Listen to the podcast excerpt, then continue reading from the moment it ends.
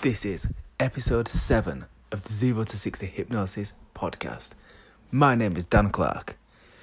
The threshold of change. And I lightly touched on this principle in the last pos- podcast episode.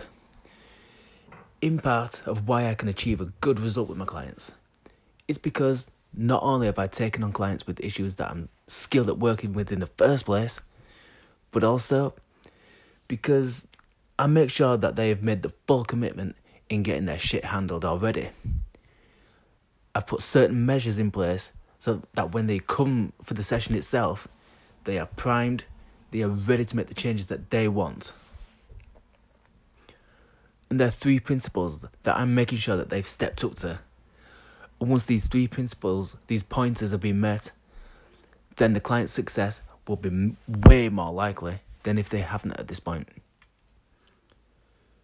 And these three pointers are something has to change.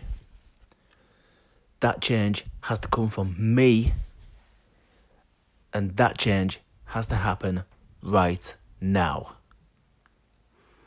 Something has to change. They've reached a point where they aren't prepared to carry on with whatever that issue is. They've finally put the foot down and finally decided that they're going to get this shit handled. They've realised it's now time to get this thing resolved. That change has to come from me. As in, it has been them that has decided to change. If they're girlfriends, if they're husbands, wives, mothers, fathers, whoever it may be, they have been banging onto them just to keep uh, to quit smoking or to start being vegetarian or whatever that situation is if that someone is making them making the changes for them it'll be short-lived at best or any efforts will not be genuine efforts because it's not what they want and if you don't want something you're probably not going to stick with it because why would anybody give up something that they enjoy? That doesn't make sense, does it? And that change has to happen right now. Not next Monday.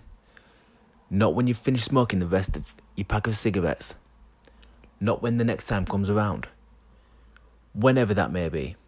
Because if you're waiting for next time, if there's a next time, you'll always have an excuse not to get it handled. And if there comes a time in the future when the opportunity comes back around, what's stopping you from postponing it again at that time? Once the client has met those three principles, then they are ready to put in the full, hef- full effort into the hypnosis session and they'll come out the other the other end of that with some solid results. Success will be more stronger if they haven't met this threshold.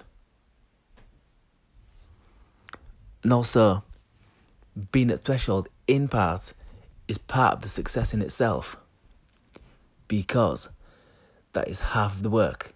The subject has already overcome all their objections. They've made the Herculean effort to reach that point already. They just need to be guided to the result, guided to their success. Because ultimately, I simply facilitate. The client does the work themselves.